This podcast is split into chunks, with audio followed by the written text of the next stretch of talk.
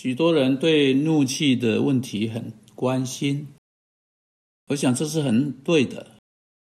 但在我们开始有关怒气这个主题会有三次的广播。首先，让我先对你们说，怒气在其本身不是错的。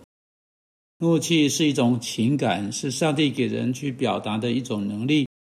的确，就某一个程度来说，怒气甚至反映了上帝的怒气。然而，怒气可以被推到有罪的极端去。我们可能会对错的事情生气，例如，我们的怒气是我们这骄傲造成的结果。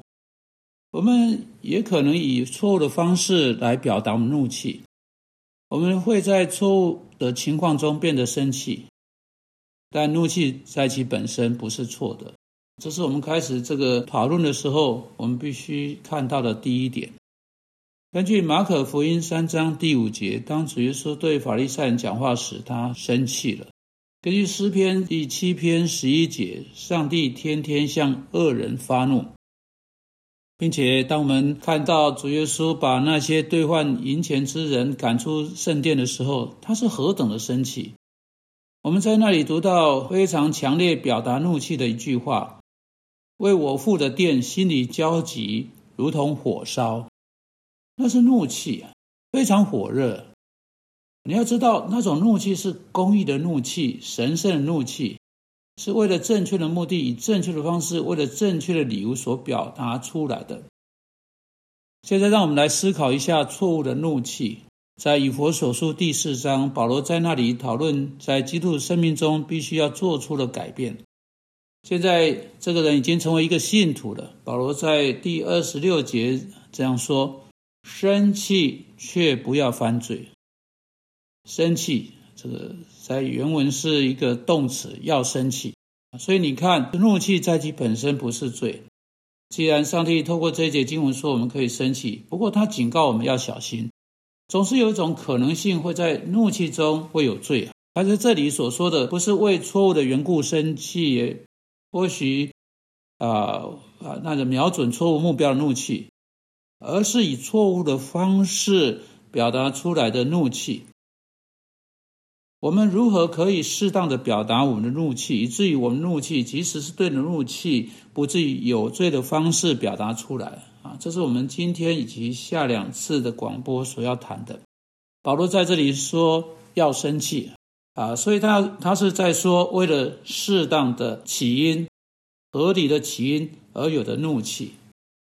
保罗说，在那一类的怒气当中，你要小心，不要犯罪。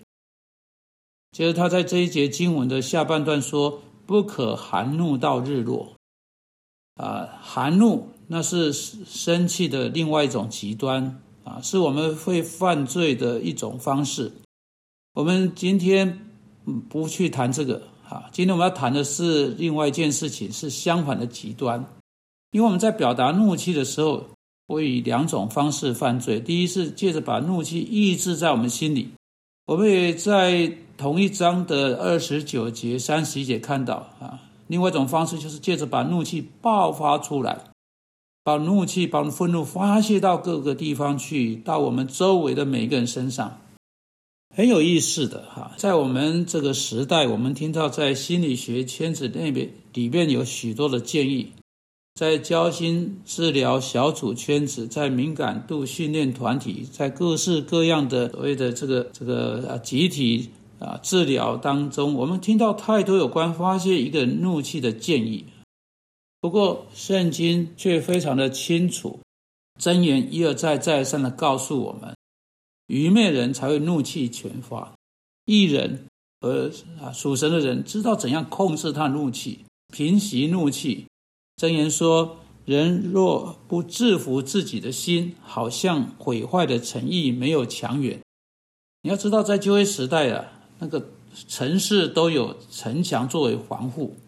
所以这里他所要表达的是：如果一个人放下他生命的栅栏，失去对他生命的控制，以发泄的方式来表达他的怒气，那时任何种类的敌人都能够很容易的侵入他的生命。”所以，跟现在流行观点啊，相反的，就是现在流行观点是说，你把你的情绪放开，把它全部的痛快的发泄出来，是圣经所说的对立的观点。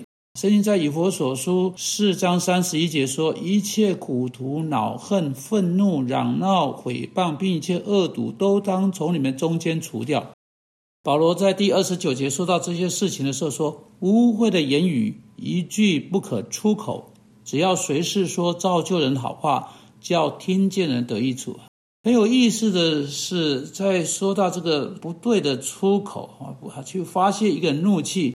啊，这个发泄，然后在第二十九节跟三十一节中间夹的是什么？是这句话：不要叫神的圣灵担忧，你们原是受了他的印记，等候得赎的日子来到。每个基督徒，每个信靠耶稣基督是他救主的人，知道他的罪已经得到赦免，并且确定他有永生的人，都知道圣灵将这个生命赐给他。那同一位圣灵。住在他的里面。如果他真的认识耶稣的话，他的目标乃是讨神的喜悦，讨基督喜悦，讨神的圣灵喜悦，而不是使圣灵担忧。所以，非但不是今天这些心理学家告诉我们的，有没有这种感觉？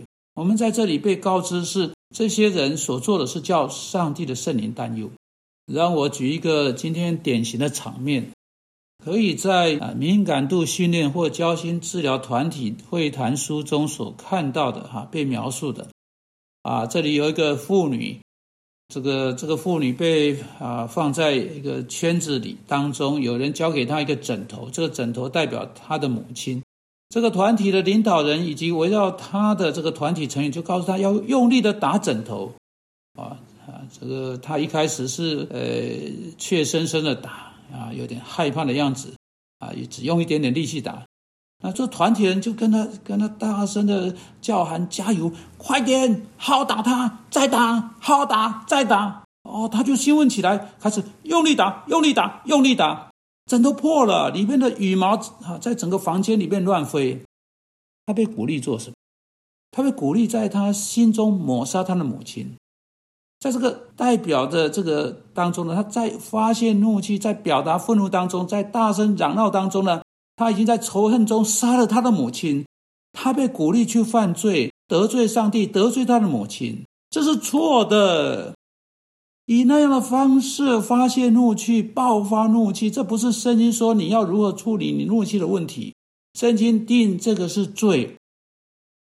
我们会在以后的广播中看到圣经定为罪的另外一种表达方式。不过，今天我们就此而论。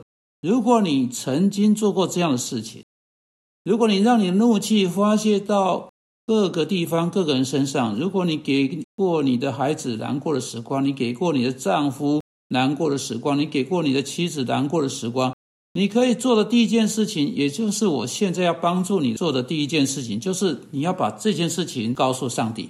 寻求他的饶恕，主啊，我们祷告，求你赦免我们发泄怒气的罪。我们的情绪像火山一般的失控，我们的坏脾气，我们仇恨的心情，求你饶恕，求你帮助我们在未来讨论怒气问题的时候，能够找到你对这个问题的答案。我们以上祷告，只奉靠耶稣基督的圣名，阿门。